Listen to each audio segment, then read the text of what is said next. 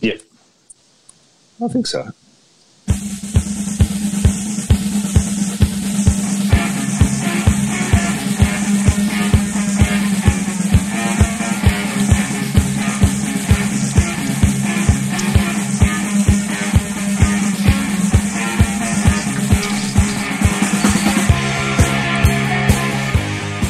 Hello, hello, welcome to this, the latest edition of the Ian Prendercast, another Carlton podcast brought to you as always by the good people at MGA and 121 Media. My name is Sean Peterbudge. We are recording remotely, more on that later. Uh, I'm joined by Dr. Davis, which is opportune. How are you going, Doctor? I'm excellent, thank you, Sean. It's uh, nice to be able to catch up talking uh, after a win. Absolutely, absolutely. It's a, it's a lovely thing. You got to be there, which was ideal. Yeah, no, no, it was uh, it was it was almost weird to be able to rock up and be there, and I uh, I I thought, no, I'm going to, given that neither of you guys were going to be there, I thought I'll try and catch up with Jay. Uh, the Not guy sure why either of us being there would preclude you from doing that. What do you mean? I would have said hello if you were there, but you weren't. So I but why would that stop you from saying hello? Don't you sit with Jay? No, I do, but in the the current situation, you just buy your tickets independently, and you end up wherever you end up. No, so you can we, buy, no, you can buy them with him. You just put the barcodes no, in no, together. no, no. Yeah, but we don't. We haven't coordinated that, so we'll be wherever we will be. And so in the end, we, we were five aisles apart, and I thought, oh, I'll, at some point, I'll have to try and catch up with him. And uh, when I went in and about to get scanned and body scanned and all that sort of stuff, lo and behold, I'm standing behind Jay, Mick, and Ethan, and it's like, wowee. And meant to be. granted, it, granted, it wasn't a hundred thousand crowd, but um, it was ironic. It was like a Cinderella moment. It fits. Correct. How lovely. Absolutely. Yes. And of course, we are also joined by the big Fubba Ganoush. He's taken a moment from his busy schedule yelling at his children to be with us. How are you going? Buonasera ragazzi. You're Um, distracted I'm by well. something. Is one of the Oh, children okay, okay. asking you for some? Kelly has just poked her head in. I think she's trying to ask me a question, but uh, I'm sure it was important. Everything's important, Sean, when you've got a family. Eh, You know, you've got obligations. It's called parenting. you say that. So, uh, I don't know if that excuses the volume of yelling you directed their way just for existing. I haven't. I've been a, a very, very, very calm individual, Sean. So, um, no, it's been a a good week. Sorry, Kelly's behind the door, making noises. Sorry, sorry. I, I say again, it must must have had something really important to tell you. Kelly, why don't you just come in? She's shouting out "roid rage, baby." Can she hear what I'm saying? No, she can't hear what you're saying because I've got the headphones on. Well, But I it's- agree with her. that you two are you two are in sync. Yep. I'll send her a text while you're rabbling on about something else later, and I'll tell her that you know I had a crack at you for yelling at the kids again. And she'll didn't probably she'll, at the kids. she'll Oh, probably tell oh. me that you yelled at the kids several times today. Oh, it's called parenting, Sean. I don't know if When the abusing your children is called need to- parenting. no, no, no. I don't. When the kids need to be put into line, I put them into line. Savage. Damn it, I'd put him in the line. Savage. Mate, you're one phone call away from Child Protective Services coming around. Uh, anyway, um, I ask you how you're going. You never answer me, so do we just I want to skip said that I'm, thing? go, I'm, go, I'm, I'm going well. Had a good week. Had a good weekend. Um, had the uh, the boys had their school birthday party on Friday night, which was a bit of a madhouse, and um, and we had to bring home and unwrap and put together about 400 gifts. So it's been uh, it's been an adventure. Put it that way. It's one of the Been a most meandering stories I've ever heard, Timbo. Extraordinary. Well, tell, tell us about your weekend, Sean. That's what everybody wants to hear. I've been in isolation for the last 13 hours because the Aspley Hornets are on a flight from Brisbane, which contained a COVID infected uh, air steward. So, uh, along with the rest of the Box Hill Hawks match day staff and whatnot, I've been in. I had to go get tested this morning. That was relatively pain free. Had to sit around. Uh, got the test back. It's negative. That's a positive. For And, COVID, uh, what about for syphilis and everything else? inconclusive. um, the test didn't come back for that one. But uh, so basically, we're waiting now. I, have to, I can't go into work tomorrow because we need to wait for um, the other team's test to be negative. The Green Hornets. Yes, um, but other than that, no, it's absolutely tremendous. It's really great. And you've Couldn't go- shaved your head, Sean. shaved my head several months ago. Is that why every time I saw you, you were wearing a beanie? Well, He's very- never worn a beanie in never his life. worn a beanie. Terribly, I don't know how Tim's powers of observations bode for the rest of the episode. He's never seen me wearing a beanie. A cap then. Uh, no, I always wear a cap anyway. well, evidently. He, he's very. He's got the, a very steel side bottomy look about him. Fabian's got Very the worst. so. Fabian is the when it comes to Timbo, lookalikes. Timbo, back me Fabian up here. is Does the he look like worst. Steele Sidebottom? I look like when you said it, I looked at him and I thought you did look a lot like. Let me Steel explain side this. bottom, Fabian's minus the beard. lack of I guess he's got a imagination. beard. Fabian's lack of imagination. Whenever he does lookalikes, it's just dominating features. So if you had a beard, Tim, What else do you and you shaved your on? head, no, but like if you had a beard and you shaved your head, he'd go, "You look like Steele Sidebottom," But for that shoe, and you're just like, "Well, do I?" He'd be like, "Yeah, of course you, You do." do though. you do. I look like Steele Sidebottom because I have a shaved head and a beard. It's not that I look like no. Steele Sidebottom. I just share two distinguishing features with him, which happen to be predominant features. Which is why you look like him. Fucking pair of idiots. A pair What? them. do you- I don't understand what you don't get. Because you have the the, worst. dominating We, feature. this, if you have the same dominating features, no, no, you no. look like I it. don't mean dominant. Like it's not facial structure, Yeah, nose, but we're not eyes. saying you're and his a, It is- doppelganger. You're just saying you No, look, you, you this is the point. resemblance to no, no. Sidebottom. You're saying a passing resemblance. Fabian's always like, "Oh, you look exactly like someone that could I was going to got say the exactly. same." I said, he- So basically, if I was wearing, I said, I said that Ben Keays looks a little bit like Jack Grealish, and you gave me nothing. because he doesn't at all. Oh, you're a fucking He's idiot. once again, he's got the same kind of hair, and that's it. He's, you, you could have just said he's got the same haircut as Jack Grealish, and I'd be like, he does. You're, you're correct. Not he looks like Jack Grealish, because he doesn't. You're an idiot. I hope someone. I hope someone on that flight comes back positive. Please, God, please. What do you? Well, I, well actually, that doesn't bode well for me because Fabian will ring me another five times a day as I'm sitting around just waiting for the watching the clock. He rang me. What were, you, what were you doing the other day? You rang me three times, and then you rang me again five minutes later after we'd spoken. To I ask rang me you when- about no, the I got Lyndhurst Carl's Junior car park. We'd literally spoken not 140 seconds prior the to that, we'd said, conversation, Tim. "Good the day." conversation was Sean and I were discussing a certain Carl's Jr. restaurant. Mm-hmm. He didn't know the address. I hung up because I got to work. I went upstairs. I googled it and I rang him back to tell him, was it this one? that Mate, sounds reasonable. mate. It's not- oh, everything's reasonable. It's just He's got Sean the is very mate, unreasonable. I'm going to start. He's uh, I'm going to start angry man. calling him Matt DeBoer because he has You got the are- hard you- tag. you He's are- got both arms around me at the stoppage. He's following me into the huddle, and then he's taking. He's coming into the Ryan half Crowley, time with mate. me. I've got, I've got the two sweatbands on. Yeah, I go down into the half time, the rooms. Fab's just with me. The coach Well, goes, "What are you if you- doing if- here?" If you're wearing a navy blue jumper, you're not getting a uh, free kick from the umpires today, then, are you? Beautiful segue, Tim. Um, we'll talk about Timbo's today's game, enough of this which shit. happened to be, uh, which happened to be. I'm, I'm prickly because just the sight of Faber Ganoush is enough. I just want to leap You through love the me, sc- I want to leap through the Deep screen and I want to headbutt him because Deep I don't know about you, you Tim. love me. Are you as miffed as I am about this fucking Clubber Ganoush bullshit? It's huge. It's I- gone absolutely off its chops. Well, as I said in the text message today, I found out that uh, one of my under 13s players is a Club of Ganoush member. Bang! You use the word member very loosely. They're not getting anything for this membership. It doesn't Well, entitle them to anything. Sure. Well, they, Sean, they beg to differ. Are we going to have a barbecue? We're going to have a Club of Ganoush barbecue, Fab. we get the critical mass of numbers, and the barbecue is on. What's the critical mass? What's the number? Three. Oh. What, what we is- get hundred, we get hundred members. you're going to on. host 100 people at your house. at my house? No, it would have been at, at a venue that's appropriate. At a venue. You're going to rent this venue because you didn't want to get Junior a bloody t-shirt to wear on the out on the field, but you're going to rent a venue with 100 people. In, you wanted me to get a T-shirt done in 24 hours. You wanted me to get a t-shirt done, and you're telling me you're sitting here. You couldn't even go and get Junior a t-shirt to wear mm-hmm. at the coin toss, and you're going to rent a Sean. venue for 100 people. Sean.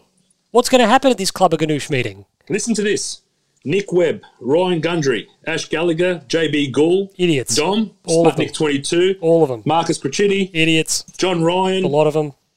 Nick. Big he's, a- idiot. Uh, he's the T strain. He's a platinum member. Biggest Isn't idiot. John, of- Dave. isn't John Ryan from the Wedding Crashers? Dave, who's uh, not Ben Curry, he's a member. Uh, Terry from the Blue Abroad is a platinum member. Peter Carrick Junior's my sergeant at arms. People are signing up. What does this mean? They're, hey, You're not answering my question. Are you going to host a everybody I've function? just read out. Everybody I've just read out have received their membership. No, they haven't. There is no membership package. We so beg to differ. The show me the package now. That's not the first time you've asked me to do that, Sean. I told you to put the package So, away. If anybody wants a Club of Ganoush, a lot of hashtags Club of Ganoush. I think you should host 25, I the think- first 25 cl- platinum members, the first 25 think Club of Ganoush you members. should shut up. You should host them at your house and you should actually give them something for their membership. And then, you know, Timbo and I can will be. stand there and watch you be will be. revealed as be the fraud grilling, that mate. you are. You'll be you'll be our little bitch grilling. Well, I Tim, this is actually entirely consistent with the Club of, Club of Ganoush seems insi- right. consistent with the Prendercast. I'll be running the show. So I'll be doing I've- everything behind I've the scenes to make sure it keeps our- going. Officially welcomed our new members. Now, if anyone wants a membership, it's free. All you have to do is request, request it. Some people requested a platinum membership. They got a platinum membership. If you want a, a gold triple star standard membership, bang, you've got it. You want a reserve seat, At uh, what? frequent flyer membership. I don't give a shit. The Club of Ganoush is a club for the people, and the people are loving it. And the more you get shirty, the people love it even I more. think you should honour the first 25 Club of Ganoush members with a private barbecue at your house. I think that would be a really fitting way for you to honour these the first 25 through the door. They're like the they're like the you know what they are, Timbo? They're like the the soldiers on the beaches of Normandy. They're the first 25 on the beach. I we think you should honour to them. have. We are going to have a celebration, Sean. You will be in attendance, You and it's sound going like to the be great. you, you sound like the mayor of Gotham City in Batman. You You're going to have a celebration. Shirty. You are Shirty that you do all the work for this podcast. I do. And yet I'm loved. Universally. You know, I'm loved. You know what I was most I'm shirty about? because I'm a man of the people. You know what I was most shirty about in the This last week? club isn't about me. And this Some is what guy- you tried to make it about me. Shut this up. club is about all of us. some guy got in touch with And us and said, love it, Sean. "Shut up." Some guy got in touch with us and said, "Oh, Fabba Ganoush made a really good point on the podcast." It was blah blah. I said that was Tim. That's right, I did. Regardless It was I Tim. make was like, Tim made that point. and you're like, people are like, "Oh, he made an excellent point on the podcast." No, he didn't. it was Tim Hold on. That was uh, Club of Ganoush member Peter Carrick. who So- joined up on the pretense of you making good points, which he's attributing to Tim. Because people love me, Sean, because I'm not pretentious like yourself, mate. The club is about all of us. Like I said, host a barbecue. I'll be there. You're not invited, you have to sign up. Good. I don't want to be there. Sounds like you do. I don't. Oh, yeah. Sean, you are so bum hurt that this has got legs. I think Box Hill are playing so, that day. anyone, just drop me a, a tweet Hashtag Sean Talks. requesting any type of membership you want, and bang, you're in. Send us photos of your uh, Club of Ganoush memberships if you've got No, them. Sean, sign up and you might get a membership pack. You might. Send us photos of your Club of Ganoush cards and we'll uh, we'll republish them.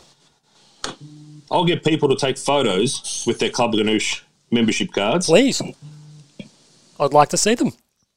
Sign up and you might get one. I'll retweet them. I'm going to cut all this out. Um, we're going to go on to the review of the match now because I don't know why we delayed talking about a win. Jesus Christ. Usually we do everything to avoid talking about a loss. We just rabbited on about a fake fan club for about eight minutes. It's not fake, Sean. Deal with it. I wish I could mute you. You can. You got the switchboard No, there. but I'd mute Tim as well. Uh, Oh, are we coming in on one channel, are we? Yes, you'd know this if you knew how the podcast worked. Um, I don't have to know, Sean. today's win, Timbo, you were at the venue. Can you describe the atmosphere for those of us who were in isolation and, in Fab's case, too lazy to leave the house? it was. I think it was just weird. I think it had been such a. I mean, we obviously went to you know a few games very early in the season, but having missed a year of footy prior to it, on uh, on the back of you know low numbers, um, and and sort of you know plenty of space, it was it was quiet. Like you heard everything. We, we had one idiot supporter behind us who was he dead set. He commentated the whole bloody game, but it Sounds was like a Club of Ganoush member. it was it was a tirade of abuse, predominantly against Ray, Ray Chamberlain, which in itself was fair enough. But uh, um, but no, it was nice to be there. It was uh, good to be able to, and, and you sort of talked about it a little bit earlier. Um, in the year where you could actually sort of see the way that we were setting up behind the ball and not just you know the window that you see on the screen, and you get a better appreciation for you know when we're set up well and when we're not, and when they're going to take advantage of us, and vice versa. So um, yeah, it was nice to watch live footy at a, the highest level and feel like you were really close to the action. I think that what, what's frustrating for a lot of Carlton fans, and we saw it on full display today, was that when we get it right, which is all too fleeting, we are Correct. capable of some amazingly good football. We play a really ballistic, like neutron bomb style of footy. In the second quarter, kicks kick eight goals, seemingly out of nowhere, seemingly with the opposition completely powerless to stop what we're doing and how we're doing it. Whilst it was fast and it was free flowing and there was some chaos to it, it wasn't completely in chaos, which we seem to rely No. on far too often. Yeah, it was it was certainly it was fast ball movement. He was trying to, you know, flick the ball through the hands to be able to get somebody on the outside and running and clear. And then when we had a chance to be able to sort of try and hit up leads on the forward line and all that sort of stuff, it was uh, yeah, it was uh, there was some good decisions made and we hit a lot of targets. It was again, it was a welcome change. We're going to stay with you, Timbo, because I don't want to hear Fabian's voice tonight. Um, that's a joke. That's a laugh. Fabian gives me nothing. You throw to me, Sean, and I'm ready, mate. Okay. You coming? Born ready. We're coming. We're coming for you now. You ready? All right, yeah, We're coming for you now. It's coming in hot. Yeah. yeah, go. Are you sitting down? handle. Are you ready to go? You're an idiot. Hurry Uh, up. it felt at times a little bit like the Bulldogs game in the sense that we'd done so well and we played so well to get ourselves into a winning position. But like that day against the Dogs, we, we seemed to go back into our shelves and we just we didn't seem to have that. Uh, not not I'm going to use the this guy is the closer, but you know that Mariano Rivera, the guy who just comes out and the guy or guys who just know what to do, slow the game down, get on in our terms, keep their head, be confident enough in their ability to keep playing the style of football we need to play to land the knockout blow. It, that that was probably the biggest takeaway from me that you went, don't fritter all this good work away.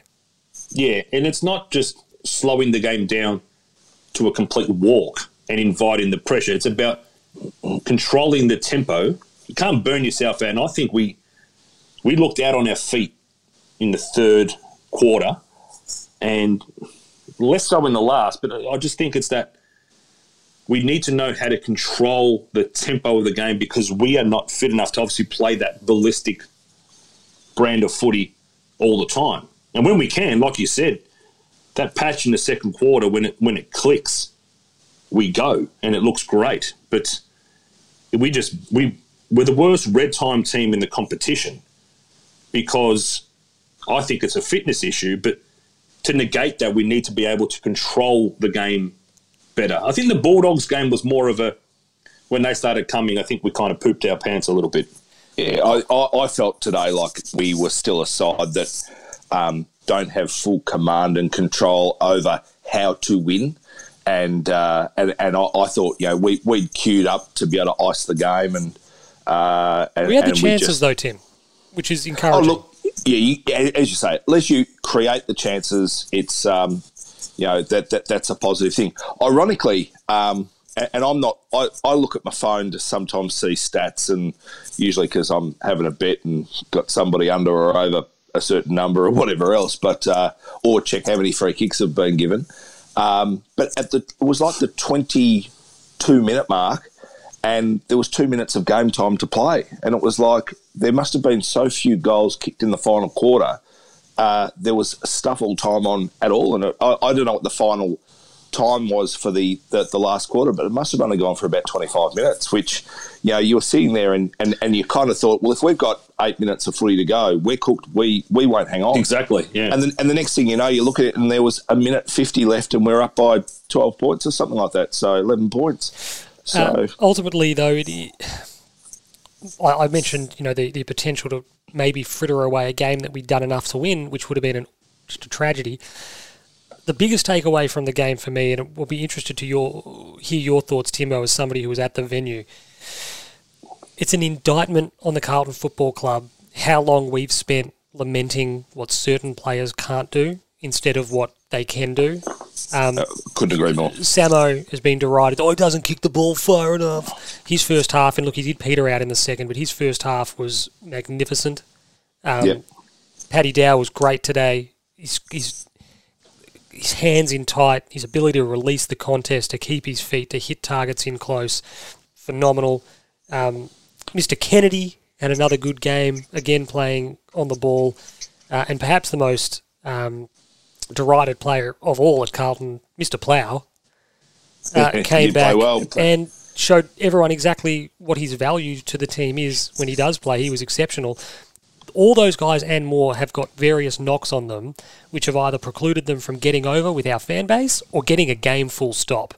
When deployed in their proper position, Tim, all of them stood up. There was there was a bit of play today, uh, and I do agree with everything that you said. There was a bit of play today where Plowman laid a tackle on um, Darcy Fogarty, and uh, he just absolutely monstered him. And, and Razor Ray took his sweet time to be able to pay holding the ball, but you just sat there and you know any anybody that wants to deride Lachie Plowman. Again, they come in with a predetermined idea of the guy and they're kind of waiting for him to make an error and go, see, he's rubbish.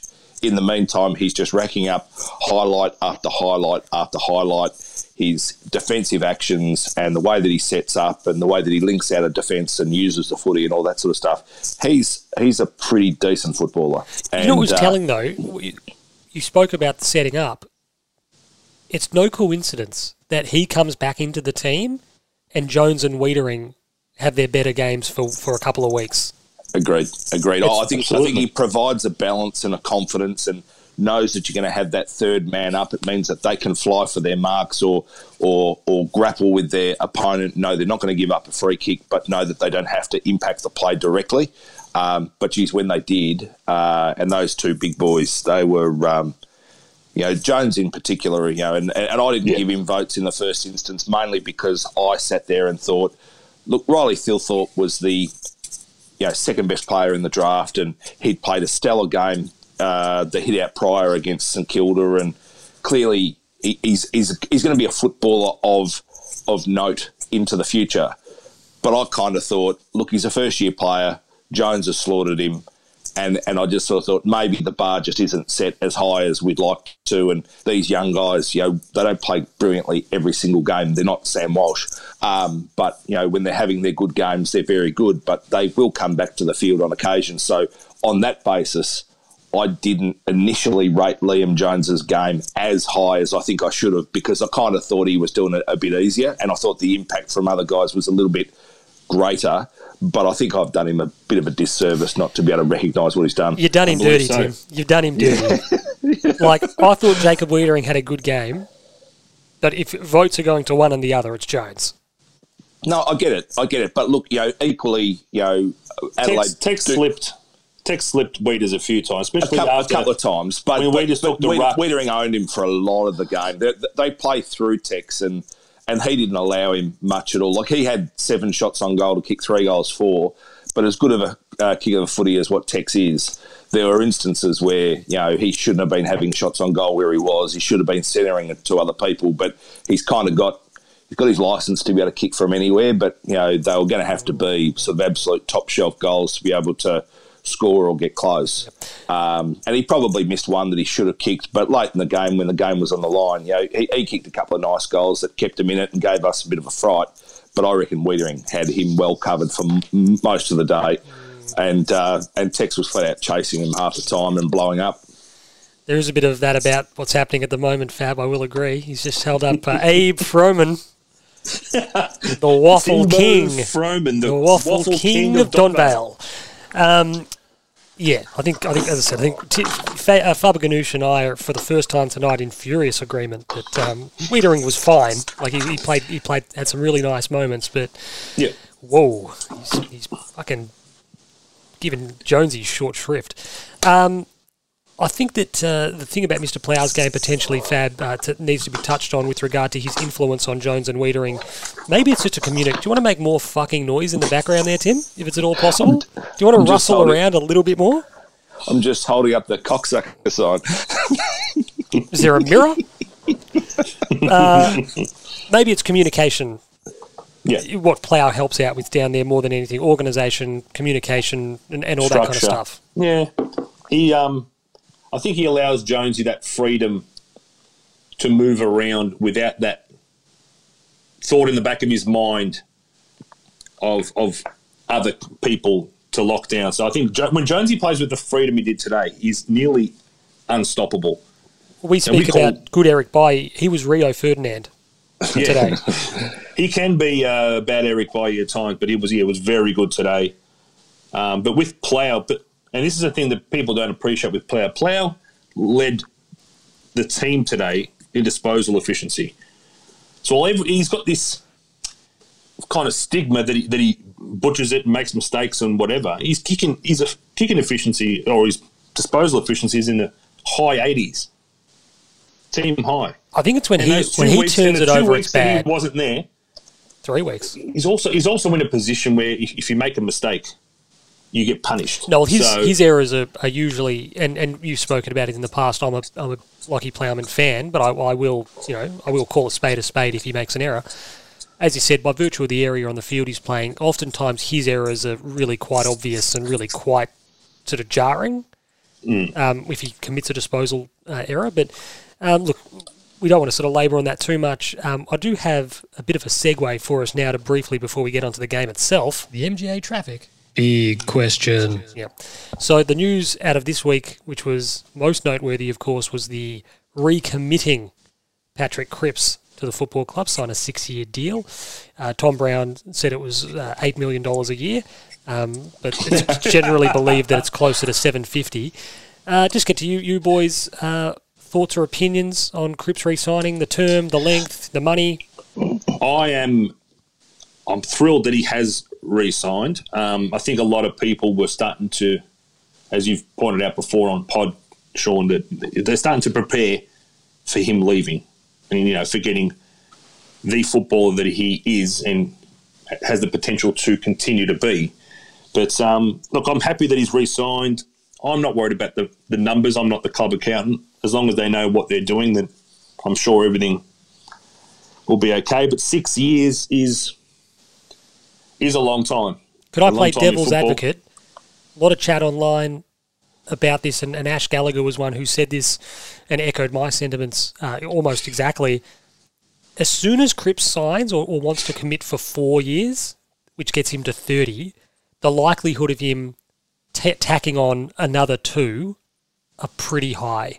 Yeah. So the, the, the length of the contract, as soon as he determines four years as a starting point, well, you're probably signing one more to get you to 32 anyway. You're probably not going back to Perth, particularly on, you know, huge Messiah money at 30. So he probably rationalised, and the club probably rationalised.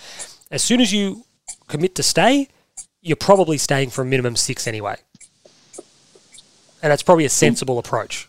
But would the two years that would be tacked on, which I totally agree with, would they command the money that You he's could- getting well, in this six-year Could bracket? you could you argue that the first four are unders? I don't Well, know the, a number. That's, well, that's the kind of Well, well, if the number, as you say, is four and a half over six, so you're looking at 750 a year, well, theoretically, you could be saying he's actually on 900, 900, 900, 600, 600, 600. And for where, and for where the salary cap is going to be, um, certainly by the end of that period, you're going 600 for a player of his calibre, if he's still anywhere near his best, is going to be pretty good. Didn't Collingwood get caught out by that? So Yeah, but they're at a million. where the- where the- But they're the at a cap high. They were at a higher figure They're, again. they're a million a year at seven, and Brodie Grundy seemed like he was playing selfish footy to be able to get his super coach score up, and and wasn't um, wasn't necessarily helping the team, even though his super coach score was pretty impressive. Is that all we've got to say about that?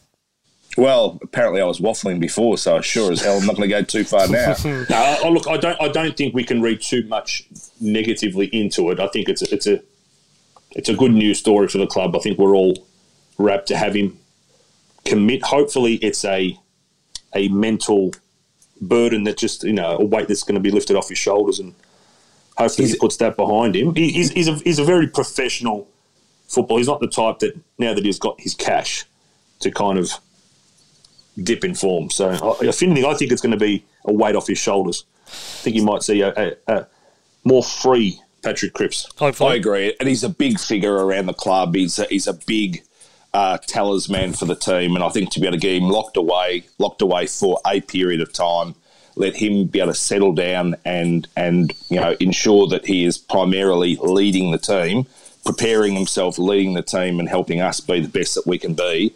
It's it's the best outcome for the Carlton Football Club that it was probably even longer than we thought it was going to be. The second big question comes in the form of the review, which we are led to believe begins tomorrow, Tim.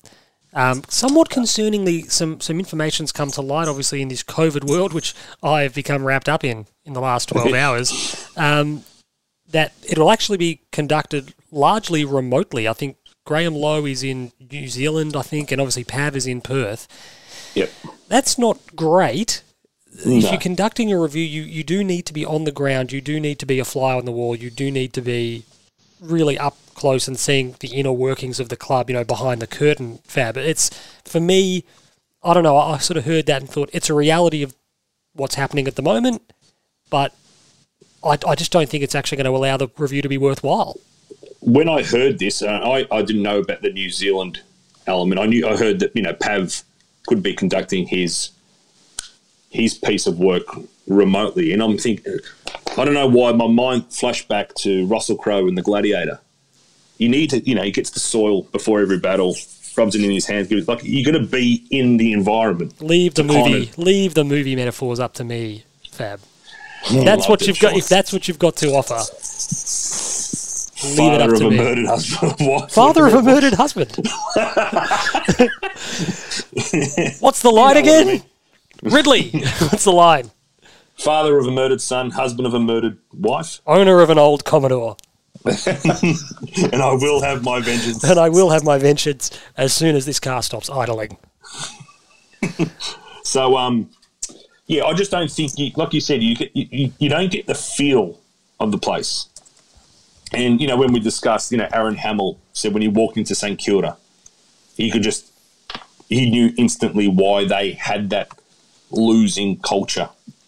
He felt it straight away. If if he, if we're not having these people actually, I thought they'd be set up at the club, as in daily checking in. It was soaked into the Um, walls. I I think there was a story at St Kilda where the old Moorabbin, um, there was like a door that just led to a, like a 15 meter drop. So it's like a there's like an office block, and at the far far end of the, the office block, at the now that obviously the, the facility out there is really good, but before it was derelict and run down. You'd just be walking along a hallway, and if you were new to the joint, you'd open a door and it would just like just deposit you on the pavement below. It was, it was a metaphor within itself. It was unbelievable. I remember thinking. I think there was also an exposed like uh, a big big uh, exhaust fan, and if you walked past it when it was when it wasn't working, it would that would singe you. oh, it was brilliant. Um, I actually have a question for you guys. I was thinking about this. This is uh, just between me and you, which of course, again, um, I'm You're single-handedly the only one doing it. single-handedly keeping alive. It, it, it seemed like a winning segment, but um, you know, if you two don't want to support it, I'm going to have to do it on my own. But I was thinking, I told spoke to Fab about this during the week, Tim, and you know what I would do? Our leadership is clearly a problem on the field, off the field. Guys feeling comfortable within themselves to hold their teammates to account, to you know run a tight ship, to be mates, but at the same time, you know, show tough love when they need to. You know who I would ring? Fab already knows this. I've spoken to him about it. I would ring the great man, Roy Maurice Keane, and say, Keno, just legitimately, let's can we can our guys pick your brain about just being uncompromising, just being on all the time, being demanding. You know, what what does your attitude need to be? Because this guy, not the most We're- talented. We're, we're handing the Zoom details around to every man and his dog. We may as well send it his way as well. But I think Sean's got a, a good point because not only was he a ruthless competitor and leader, when you hear him talk about his very early days, especially at Forest, and you know, he may have not have done all the correct things as a professional. No, I'm not talking about off the field. I'm talking about you know, you know he tells the story, you know, about having a kebab before an FA Cup game against Crystal Palace. A Donna Kebab. A doner kebab. Worked for Nick Dugan in the elimination Um, final. you kind of you kind of have to know both sides of the um, of the spectrum. That's not a saying, but um, but you need you know a bit of balance, and I think he could bring that, knowing where players could start at or where they are, and what it takes to become. But he's an interesting one too, Fab, because he he obviously came through. He wasn't like those Gary Neville's, David Beckham's, Ryan Giggs, those guys that came through the system and had it entrenched into them. He came from another environment, a different environment, Mm. and he immediately not only did he buy into, but he drove what it had to become and needed to be. And then even after he left, his influence was still there on the Yeah, players I, that I had think, played I with think him. you're right. Those culture makers, and when the when the culture is something that you can absolutely put up on a pedestal, uh, and who can who can dictate and shape the way that an organisation wants to be, whether it be sporting organisation or otherwise, those people are you know they are like gold. So as you say, with whoever you want to be able to um, assist in driving that culture, whether it's you know external consultant to be able to help our leaders, you know, lead and be better and all that sort of stuff. Any assistance that we can get would be sensational. I just think a lot of Australian clubs always they just go a bit.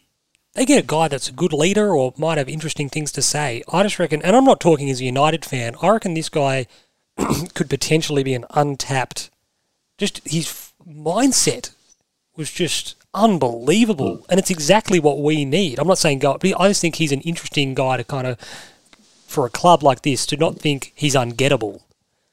To not think, oh, That's right. he would never do something like that. You're like, I don't. It's I, not. It's not Michael. It's not like you're trying to get Michael I Jordan. like, I reckon, I reckon he might be. To sit on a Zoom call with a bunch of guys and just have a chat about leadership. Yeah. You're like, well, why wouldn't he be potentially interested in doing that? Do me a favour. Do me a favour, Yorville.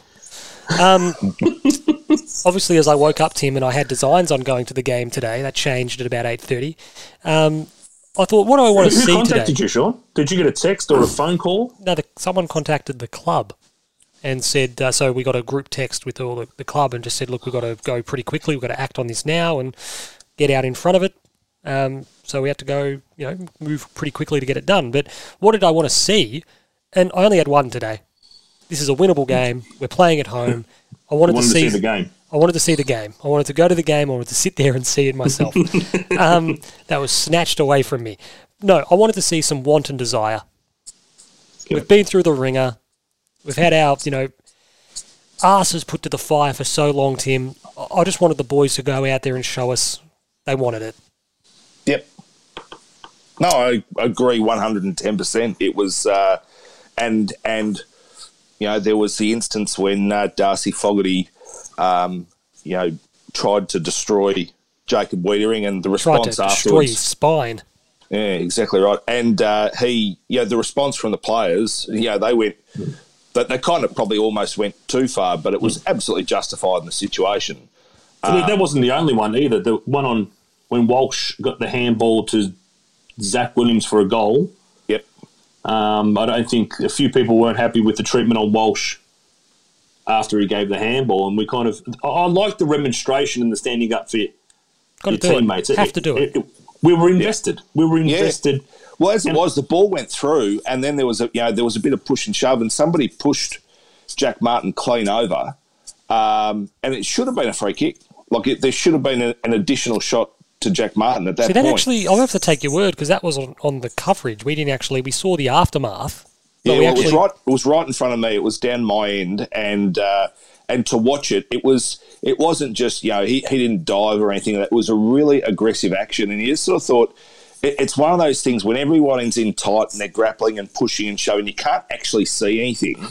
Umpires will never pay it, but you know when you get that high tackle or, or the guy that gets slung out, you know, and it's so clear and so so obvious it may not be the worst thing that's happened in the in the you know the situation, but it's the easy free kick to give, and it's and, and it annoys me that it does happen because I reckon it means that the umpire's doing half a job, but it was an obvious free kick for any one of those three muppets to be able to pay, and he didn't pay it. And, and again, you know, we, we don't get anything, we don't expect to get anything, but for all the other crap that gets paid throughout the game, to me, I thought that was an easy one that we should have been given.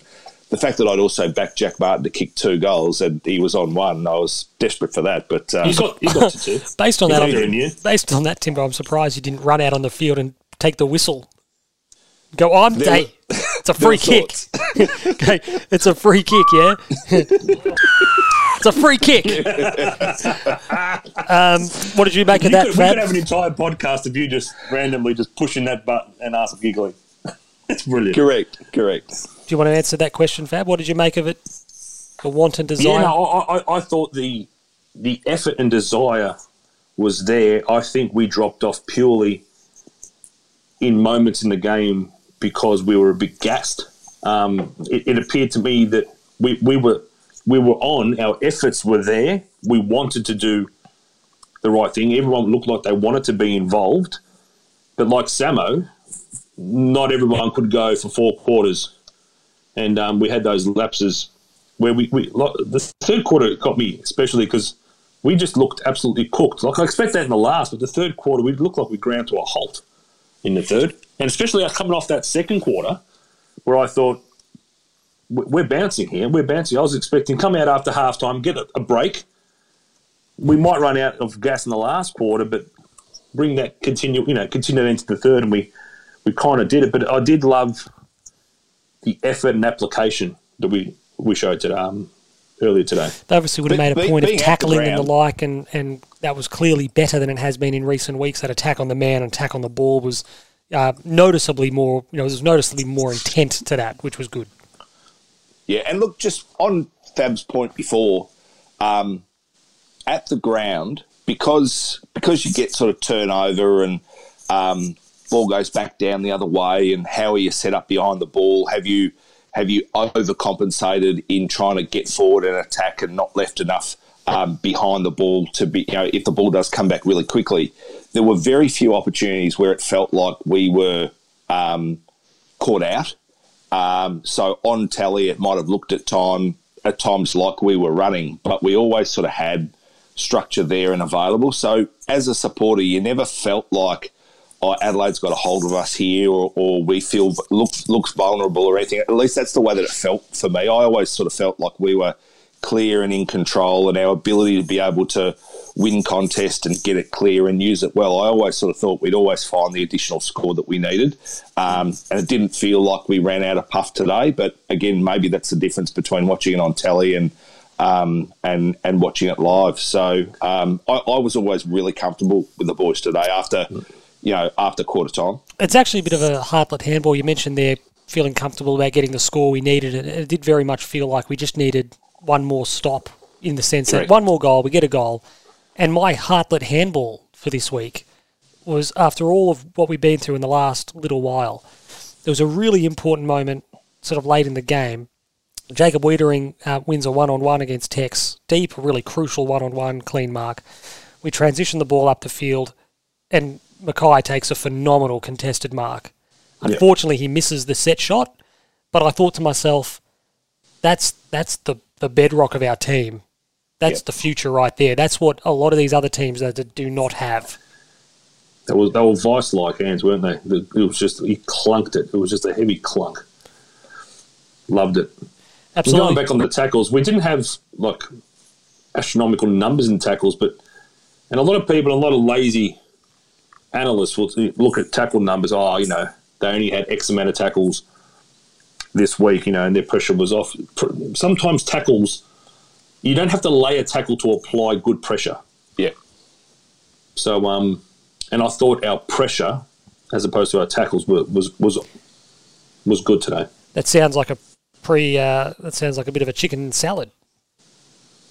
So we'll get It into them now. Um, we obviously mentioned a few things in passing, so we, we won't um, you know, back over those again. But the, the second quarter was outstanding. That's arguably the best footy we've played uh, alongside the, the Bulldogs game this year. Um, and, and to do it so ballistically and so impressively was great. Ultimately, set up the win. Uh, you know, Weeders and Jones were really, really good. As we mentioned, those two twin towers down in defence really held us up and um, kept us strong, supported ably by Lachie Plowman. Uh, special mention to Liam Stocker as part of that quartet. A, a couple of times did some really clean, hard, physical work in close to distribute, to diffuse, get the ball out. Thought he had a good day. Um, we obviously want to touch on. We mentioned him a bit, but I don't know about you guys. Watching Samo today, particularly in that first half, I was actually just getting angry Yeah. at, at why Yeah. we've wasted this guy. And if nothing else, How it actually it actually How made, it made me so knees? annoyed because all I could do was sit there and think the way this guy's playing is actually making David Teague's the last eighteen months of his tenure a waste of time. A little bit. Not yeah, just Samo, absolutely. not just Samo individually, but you're like this is just one of a number of things we've been doing pointlessly for eighteen months. Yeah, the, the method. The method has been flawed. It was. Go, go, Timbo. Sorry, You yeah, no, you're right. The, the method has been flawed. We've stuck too long with playing players not in positions of strength. And when you get the opportunity to be able to revert to what they know and do well, you just sit there and you go, you know, we use the line all the time. It's the David King. It's your one wood. Just let them let them play to their strengths. Do it right. It's your one wood. You, you got to At do the least voice. give it a crack, Timbo. gotta do the king. You can't. You can't leave it all to me and Sean. I'll, I'll, So I'll we can leave, cop the I'll abuse leave- online. I'll leave the puerile to you guys. I'm a little bit uh, more uh, highbrow than that. Are you? When I watch Carlton, all I want to see from them is I want to see them be shit.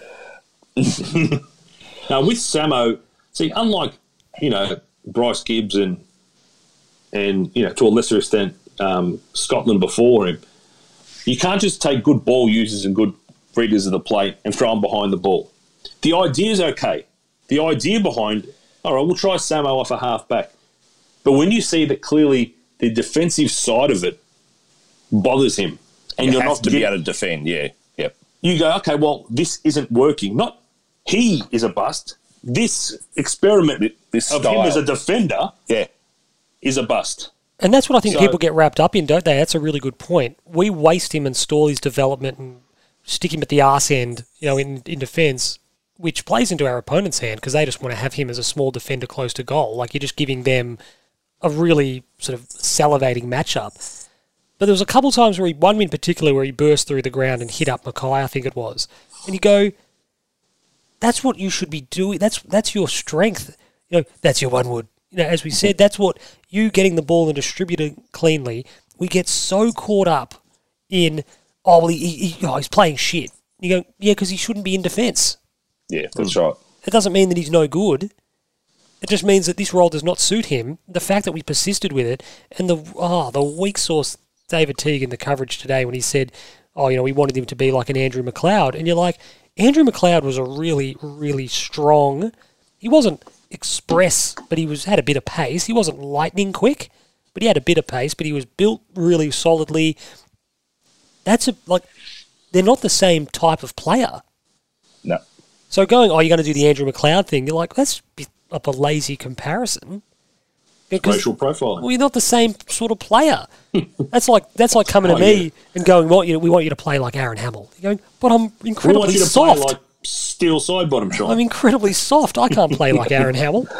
I've, I've I've told this story on Pod before, but one year on the draft, going back twenty years ago, um, Cameron Faulkner got drafted by the Western Bulldogs, and Cameron Faulkner was an Indigenous boy coming out of I think South Australia, and he got he got drafted at like pick sixty five, and uh, and they turned to Shifter and say, "Tell us about Cameron Faulkner." He goes. He's the next Andrew McLeod. And you're going, if he's going to be the next Andrew McLeod, he's taken at pick one or pick two and nowhere else. When you're taking him at pick 65, I'm tipping he's not going to quite hit those dizzying heights. Mate, you can't And- believe he was there. You can't believe he was there at 65. I can't believe we passed on him three times. He's still there. and, and, and in the end, he had a really nice little career. I don't know. He might not have played 50 games. I, I don't want to. I don't want to tarnish his reputation. He might even be better than What that. was, but- what was his name? Yeah, we're exactly right. His name was Cameron Faulkner. You can uh, you can let us know how he went, but uh, but yeah, you just at that moment, as soon as he said it, you're going, "Oh my god, you've just killed the kid." That's one of my favourite things about draft night when they go to Shifter, who incidentally I see walking around Doncaster. He lives in the area. I see him every so often. go. Um, but that's one of my favourite things about draft night. They'll go to someone and be like, "Tell us a bit about uh, Fabian Guadagnolo out of Parade College," and they don't just go, "Look, I'm going to be brutally honest. Shit, I have no idea. He's shit. no strengths. Can't. can't I honestly No, don't even know why run. they picked him. Can't run. Hands are terrible. Um, couldn't hit the side of a barn. I, I'm you- not even sure why you- they picked him. Do you You can, you can when, cook the um, barb. You can cook the barbie. though. when um, when they drafted Colin Sylvia, and Colin Sylvia was taken at like pick three or whatever, and good player, had a nice career. They go, he's a cross between Michael Voss and Mark Ricciuto. Jesus. God, Christ! Don't put any pressure on the kid at all, please. Poor Colin. Poor Colin. No longer with us, sadly. No, Yeah, I, sad. did, I did know It's- that. Yeah, Um, Cameron Hold Fulton on. played 18 games. geez, He you gave him 32 games. seven. Games. He was drafted at number 17, Timber. Stop it! He was Stop the it, first rounder. please. He was drafted 2002 National AFL Draft number 17, Really? which had been traded by St Kilda for Luke Perry. There Luke you Perry. Luke Perry, the actor. Luke Luke Perry with that, that eyebrow. Dylan. Dylan. from 90210. We've drafted Dylan from 90210. He's Brandon's mate. That's who we're going to draft. Iron Ziering with our next pick. the fact that his name is Iron and not Ian still Well, freaks me out. it is Ian, but he just wants you to say Iron. Wasn't the girl he was involved with, wasn't she like 20 years older than the rest of them? Yeah, I The, think so. the editor of the newspaper. Zuckerman or whatever. her Yeah, name yeah, was. yeah, yeah. Andrea Zuckerman. Yeah, She was the, the editor of the paper. She looked like she was about 40. Yeah, Gabrielle Carteris or whatever her Yeah, name it's was. like, just cast kids. It's far more believable. Jennie Garth was uh, married to the guy from uh, Twilight, Peter Facinelli. Yeah, yeah. what a weirdo. Yeah, weirdo. Yeah. Um, we'll get back to We 90210. We've got a Yeah, 90210. Beautiful segue. We've got a 90210 retrospective pod coming out soon. Going to go through it episode by episode. Join the fake fan club. We're going to go to the Peach Pit. We're going to have ourselves a couple of pops. Um, Ahmed Saad, as you call him, Timbo. Yeah, I know, I know. He, uh, well, can we stop seriously? What's his? I don't even know the guy's first name. Hind. Nick Hind. Look, Yeah, tidy. Yeah, exactly. tidy little player. They've got good value for money out of him. Yep. That's fine. They are not in the same class. No. Adam Saad and, Nick Hind. And they're just embarrassing themselves. They're just time they- they embarrassing it. themselves. Nick Hind, they just need to stop. Saad's ball use today. It, it made me it made me erect. and and the goal that he kicked and the speed at which it went from one end to the other, it was you just sit there and you're going, the ball doesn't travel through the middle of the ground with that sort of speed by any other player anywhere in the competition. And again, Like, he- Timbo- he, is he is the unicorn. Again, Timbo, allowing we've spoken about this in the past with Saad, allowing him to run in straight lines. How much more effective is he when he can actually take ten or fifteen or twenty meters by foot and then kick the ball? He's a tsunami. When he gets it and he goes, it is like again, you can have your Nick Hines till you're blue in the face, but if you if you gave me 100 chances of having either Adam Saad or Nick Hind on my list, By about chance I'm four, I'd, by I'm about chance taking- four, I'd be saying the next ninety six are going the same way. I'm taking Saad he said, I'm taking Saad. because I don't know why you're going to ask me this You another what, think about ninety it six again. times I am taking Saad. for the eighty fifth time. Nick Hind is not my pick. And Uh, there's nothing, there's nothing like a running goal just to get the juices flowing. And his his goal in the first kind of uh, got us moving. we and, and, and we hadn't been we No, been especially horrible. Like there, there was a few forward entries, and I, I still thought, you know, as we often say, there probably could have been a couple of Harry free kicks that he wasn't rewarded. There was one where he took a mark and got held up. It was just a professional free kick to be able to hold him up, and it should have been fifty metres, and it wasn't paid. And a little bit of luck means that you know we we would have already had scoreboard pressure on. But they'd kicked like two goals six, and we hadn't scored. And you know, you sat Yeah, but it you wasn't go, a dominant two. I know it's going to sound No, it stupid. wasn't. It wasn't a dominant two goal six. there was a lot of rubbish shots, but they Yeah. were peppering a little bit, and yeah, the, the defence was kind of holding up. But you kind of sat there and you're going, okay, well, we're three goals down. We've kind of started. We, we've given them a head start already, which has been sort of the Carlton way of late. And you kind of thought, we're not out of the contest, but geez, we'd like to get on the scoreboard soon. And no sooner did you think it that Saad's gone and just gashed the whole midfield. Um, and you've gone, uh, and, and you've gone, that helps. So, um, yeah, you, you'd rather have it on your team than having to play against it. There's no doubt about that. Not that you will hear that uh, stance from any Essendon supporter or or Essendon um, yeah, Idiot. sym- sympathiser. Well, they're just dumb in the brain. Um, answers, on Leslie. answers on a postcard. the fact that we are waiting until the 55 odd minute mark of this show, I don't. We've mentioned him maybe once or twice, but the fact that just goes to show that we are totally desensitized to. To, to what this guy does, we are just totally and utterly desensitized to his It's like 38 possessions for a guy in his third year is supposed to be. It's not normal. It's not supposed to be normal. This guy is not normal. and not He- knocking He's, not normal. we've spoken in the last couple of weeks, Timbo, about um, how how a guy like Matt Rowell is much in the in the Walsh mould in that what he's doing is not normal. But Matty Rowell's having his challenges coming back from injury, you know, the last couple of weeks, which is totally totally understandable. And and no one's you know potting the guy for coming off you know a second serious injury in what was effectively two games, but. The Walsh legend just continues to grow by comparison. Yeah. Can, I give you a stat? And I'd heard this Do we have a before. choice? No, well, you're going to hear it regardless. Yep. Um, which which game in his career, uh, or, or even give me a bracket of ten games, do you think that Gary Ablett Jr. had his first game where he had thirty or more possessions? I'm going to say game 104. 103. That is a that is an unbelievable. I'm not taking the So that's pretty good. That's pretty good. That, it, it was his 103rd game. He had 30 exactly. We need to stop. we Um, just need to. Sorry, Timbo. We just need to pump the brakes for a minute there. Gary Ablett played He's- he's 300. again. He played. How many games did Gary Ablett Jr. play? 300 tell and you. something.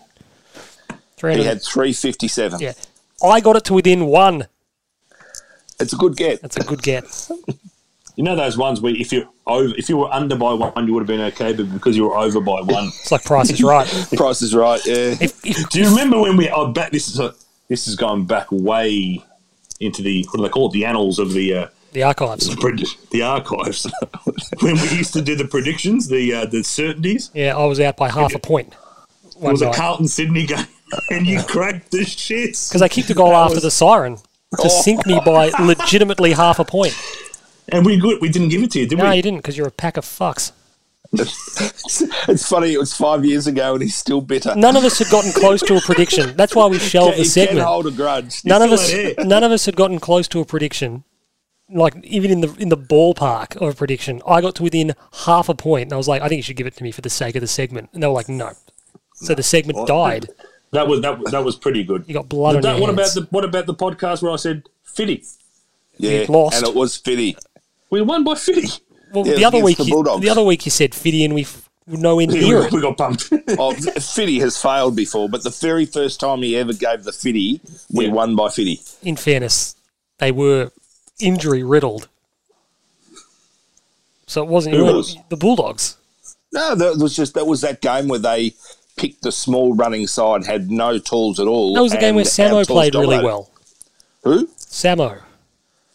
Uh, yeah, he did. He had a shitload of the ball in the middle, and uh, Harry McKay kicked like five or something like that. It was his real coming of age game. Um, but no, look, as we said, we don't want to label. We didn't end, even end up really talking about Sam Walsh. That's that's how incredibly desensitized we, need are to. to, to his unbelievable run of form, just phenomenal stuff. Um, Matty Kennedy, Timbo, Yeah, it was great to see. He's um, he's just he's good in the air. Um, he's unyielding on the ground. He's he he can manufacture the handball. He's a beautiful kick, um, and he just competes. And like what you sort of said about Samo before, you know the fact that we've we've we've you know when we've played him, we've played him as a half forward flanker. Um, we've rarely played him as an inside midfielder because we've not wanted to couple him with Patrick Cripps. But you know, and, and, we've always argued you, you need like eight and ten guys that rotate through your midfield anyway. So if you've got one big-bodied inside midfielder, just make sure that they're not in the same centre square setup if that's what you need to do. Granted, rotations are reducing now, and it might sort of mean that you can have fewer.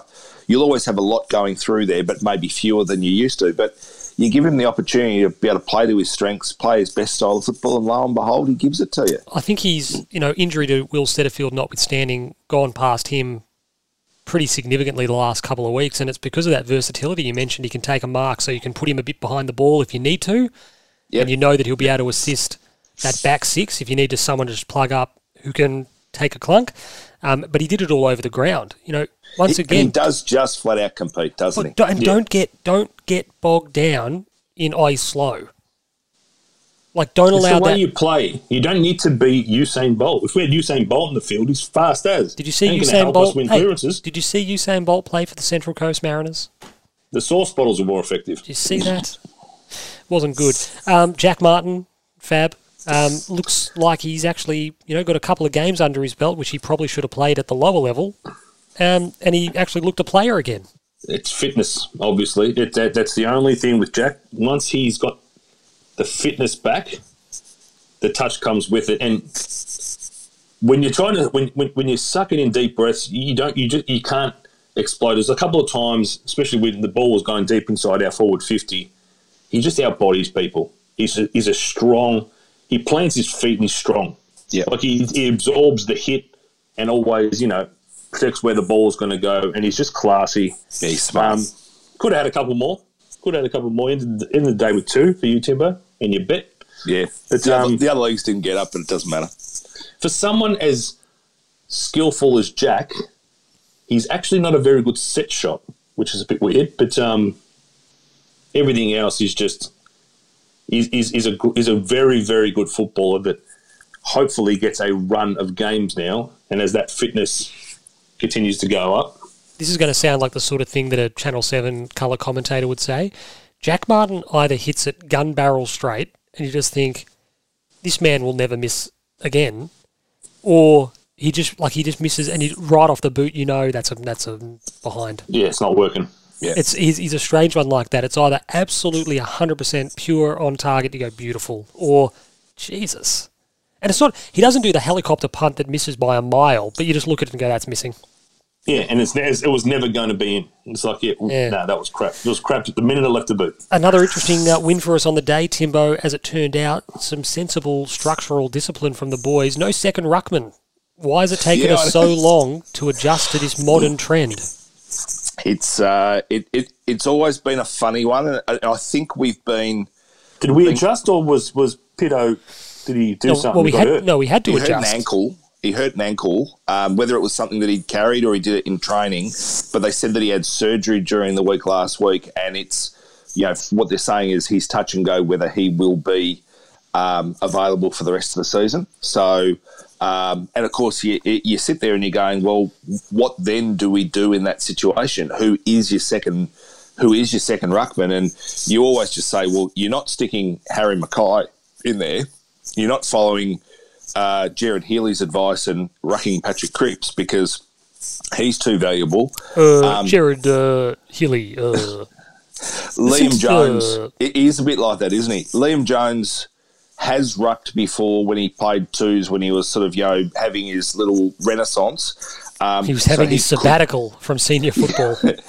um, he was he, he could probably do it, but again, I still think he's probably um, too important. So in the end, when all of a sudden you saw Jack Silvagni taking the you know, up against Reilly O'Brien, you thought that's actually really really sensible. You thought he's probably no chance of winning the hit out, and lo and behold, they bounce the ball, he comes out and he wins the hit out. And the raw, I don't know if it, it probably It didn't did. come through the telly. It did come through. Yeah, yeah, it did.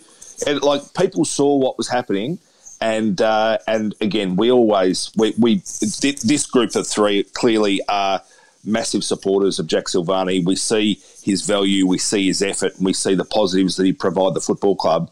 The fact that you give that guy that role, something that he's not built to do at all, but through sheer heart and will and want and desperation and you know all, all the other words that go with it, he he finds a way. And a- across the board, he wasn't stellar today, but he worked, he contributed.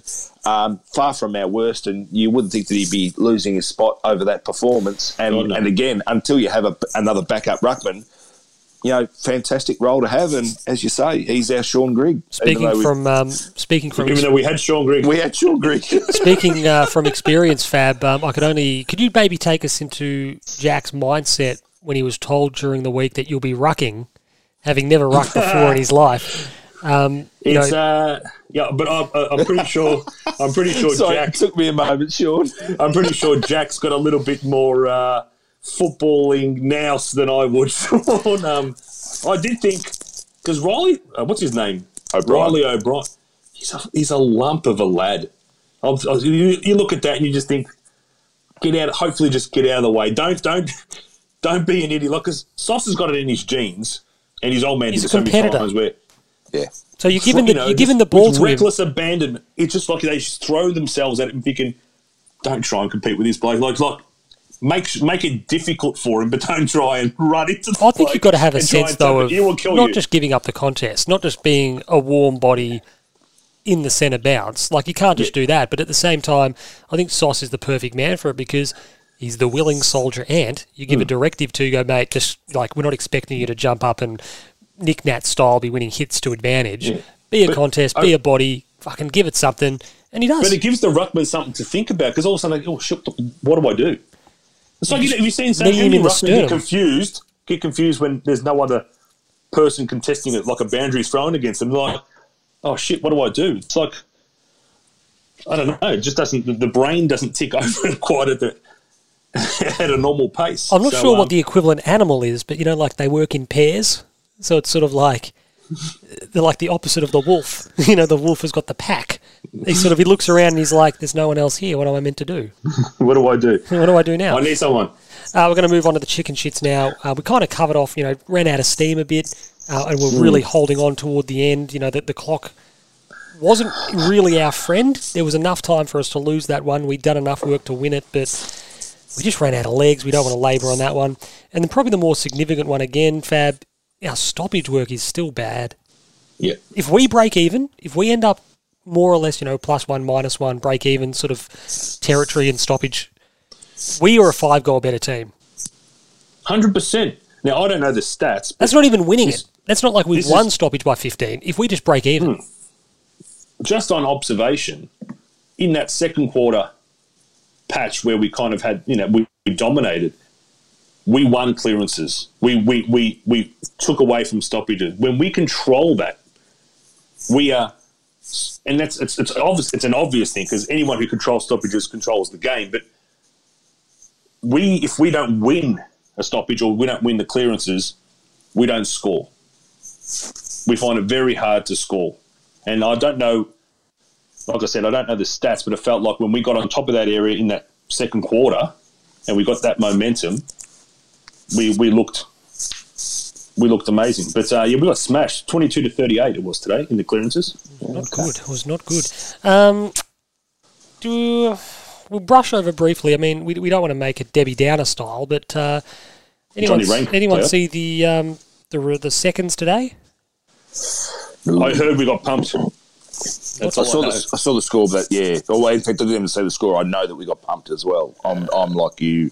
Do we play the ants? Played the Yeah. Ants, who are Do winless. you reckon there was something in that? Do you Oh, reckon no there was doubt. something in that? No doubt. But that's the thing. Don't get beaten by what you know. We say it all the time. You're going to know this is their this is their grand final this year, and fair enough because the way the club treated them wasn't great. Uh, the way the club conducted themselves in those dealings wasn't great. Um, so they're going to be fired up for it. We shouldn't be surprised by that. They came out. They were willing. They were honest, and they just worked us over. And I think it speaks to the, the, the chicken shit part of it is that you can't skimp on coaching and development because if you do, everyone pays the price. Yep. Yep. That that results, you know, reserves level football isn't always about the four points. Clearly, you want to win, you want to play well enough to win, you want to play a style of football that wins you games. But sometimes the lessons learned are more important than the four points or the development, the miles put into the legs. Like I, I've We spoken. didn't learn anything today. I've well, no, we learned that that side of our club is severely lacking. That Yeah. integration between first and second team, and providing a culture, or uh, you know, an expectant culture of success, and expectant culture of standards and expect um, execution is just not up to snuff. Like, you know, I've spoken in the past of going to watch a Northern Blues game where we lost to Collingwood by 138 points. But you walked up and you saw the teams and you went, I think we played three ruckmen. I think we, I think De Koning might have played. I think Lobb played. And I think Phillips played. I think Collingwood's forward line was li- literally De Goey Fasolo, uh, Mayne, Elliott, And you sort of looked at Yeah. the list and you they're went, all coming back. They're all coming back through the twos that and, week. and you sort of went, oh, look, this is going to be a hard graft, isn't it, today? But on balance, the team we put out was going to struggle to beat anyone because we were too tall and all that kind of stuff. But we needed to play them because we needed to give them minutes, and you can forgive that. What we saw today was really disappointing. You saw a lot of uh, AFL listed guys running around, not learning anything about themselves, about how they expected to play, um, about how they get back in the senior mix. Uh, I'm not saying that there were individuals in a selfish way, but once the structure fell apart, it just became about what can I do to save myself?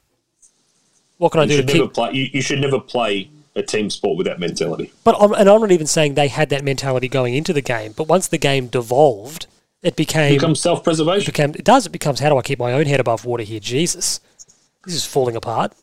given that you would you know the inner workings of, of that level, given that they don't have the scrutiny put on them. So like if that if that was the seniors, the blowtorch would come through the media, supporters on Twitter.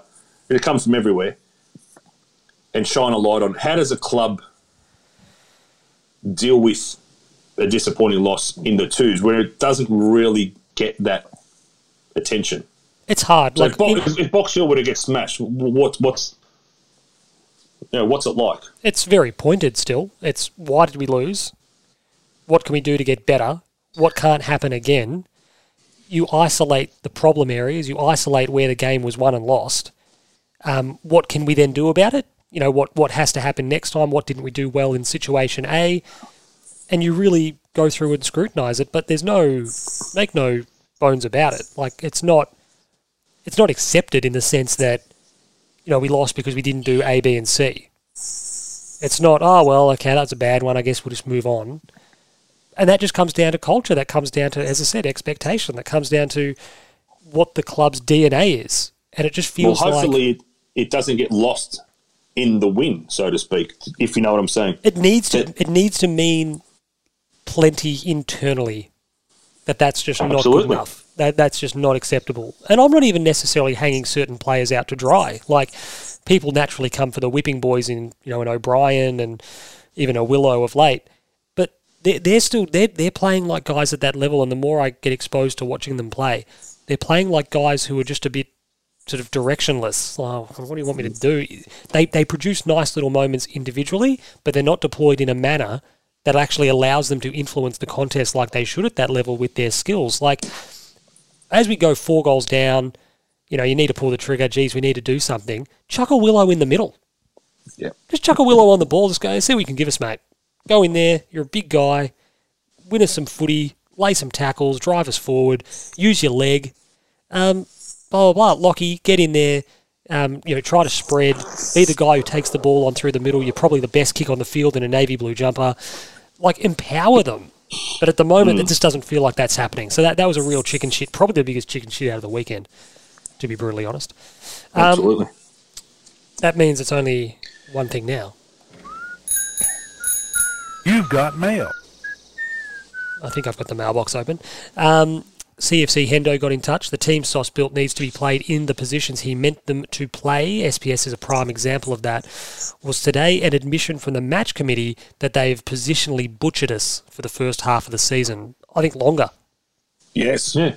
We put together the IKEA furniture. Oh, we'll, we'll get it right. Just follow the instructions.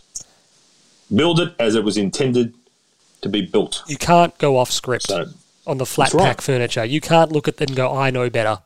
yep. Because you're not That's going to. obviously part B. You know, the chair Well, might, not. mate, the chair might look good in the corner, but the minute you put one pound of pressure on it, it's just going to fall apart. Um, I had that problem with um, with a bedside table.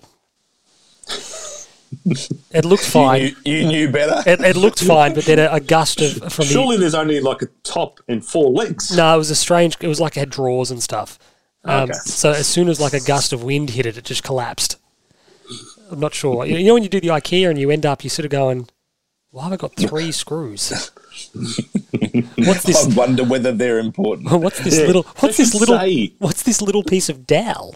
Is this meant to be say, there? you know, you have three extra dowels or and two extra screws or something, you know, just in case. Yeah, yeah. Because it's so you go, you get to the end and go, you know, I'm supposed to have that left over. Am I meant to have this? And it wasn't like you got two or whatever. You're like, I've got three and I've got one of these. Yeah, it's random numbers. It's random numbers. Is It's this like, meant to be the case? Um, Shannon Emanuel, I'm worried that playing our guys in their natural positions will affect our ability to secure more high draft picks next year to play out of position. Am I overreacting?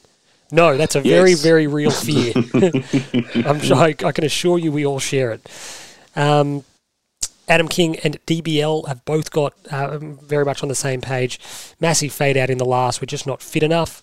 Uh, DBL said it's embarrassing how unfit the group is. And it's a concern. Like, Murph obviously goes down early. Uh, Nic Newman, who we didn't speak about, actually had a really good game when he came on. He was he was good, but Eddie was obviously a bit lame after he looked like he had a did it jar his knee or he's sort of holding at his hip. It's a hard one to know. I thought it was hip or groin or something what he like this. did- Is what I thought. Yeah. but but he is obviously this when he landed from trying to take mark of the decade? no, no, no, no. He led out to the um, the the bench, uh, half forward flank, and he sort of Oh yeah, you know, skidded with his, you know, legs akimbo, and then he did the little short pass to Jack Martin, which he was always going to do. And I thought Martin marked it and then sort of got spoiled, but I would have thought it was probably in the back. But anyway. But he, I- I- he I thought- was a bit lame, so probably lost a couple of rotations there with him, um, which might have and, affected and us. we were we were absolutely on top right at that point, and he was really exciting and and and was really very much the catalyst for us at times. The moment he came off, um, there was absolutely less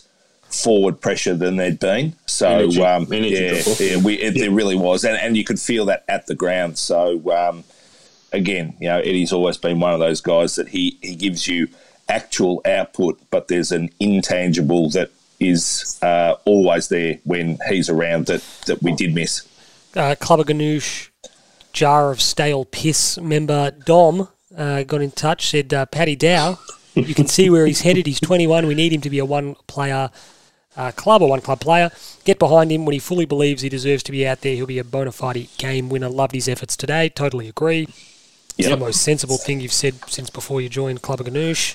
Nine Um, game uh, team high nine score involvements from Paddy Dowse. He was in, Jeez, that's in- involved where it mattered, and his delivery inside fifty was oh, the He- best best I've ever seen. Was it always that he hit on a lead that he barely broke stride, and then obviously the the goal that he kicked was a really nice one as well. Beautiful. And, and then the one bit that I loved probably more than anything, there was a couple of very nice breakaways, but late in the game with about a minute minute and a half to go, it was kicked up the outer wing, and uh, he was in the midst, not, not not a pack, but he was sort of in the middle of a congregation of players, and he just read it better than everyone. He just took a really strong mark, and you thought the the Paddy Dow of ten games ago, um, he's not taking that mark. You know, he he was devoid of confidence. He wasn't trusting his own footballing ability. Um, and although he'd see it, he just probably didn't have the confidence to fly for it. He'd make it somebody else's problem. Uh, and it was just like he looked like he was back to that stage of being the best player on his team, or you know, the best one of, one of the best players of his draft year. To be able to say, I'm just owning the moment, and you've gone bloody good on you for doing what you've done because you're proving to us and to yourself that you're as good as we always thought you were.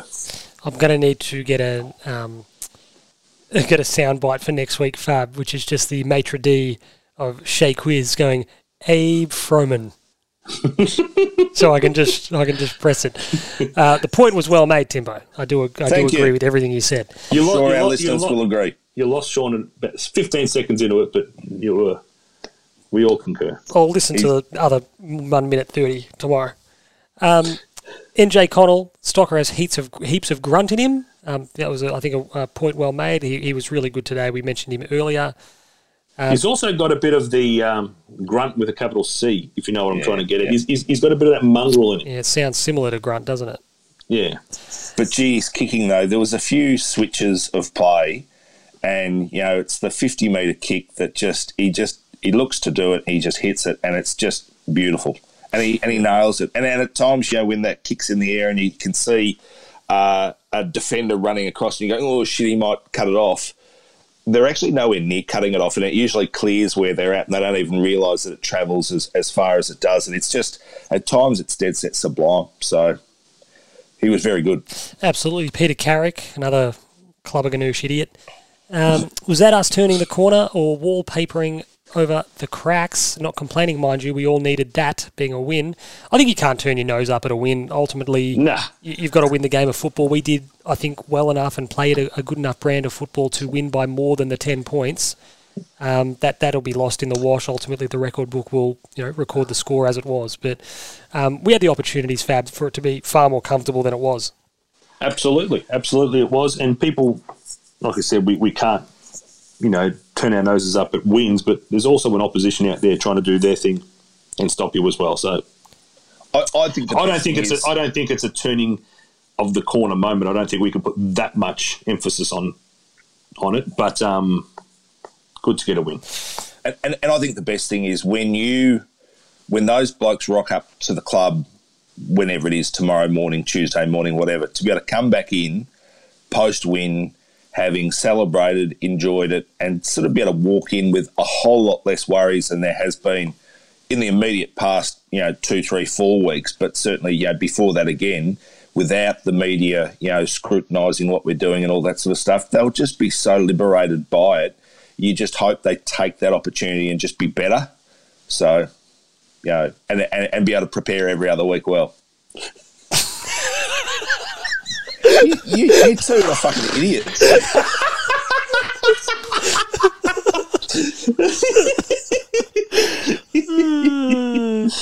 it's like Russian. it is, isn't it? I feel like a deer hunter. I feel like the legendary scene, and that well, that wasn't even directed at Timbo. I just sent uh, Fab a, a text saying, "Oh, Timbo's gone. Where is he? surely Timbo's surely connections. he- No, his, his connections dropped out. I sent Fab a message just as Timbo was answering that. I said, uh, "Throwing to Tim with a question is the most dangerous game of all." I didn't even throw to him with that question, and he ended up hijacking it. Uh, we'll con- I've told the story before when talking to Tim. I had to stop. I was running out of fuel. And I stopped. I put petrol, paid, got back in the car. Timbo was still talking. and had it, he didn't know I did any of that. and you just went, mm-hmm. He didn't even have to. Don't even have to do that. That's well- why Tim was such a good swimmer. He didn't never came up for air. How good was he off the blocks in the butterfly? He was just he actually went to the the other end of the uh, the other end of the pool without surfacing. Um,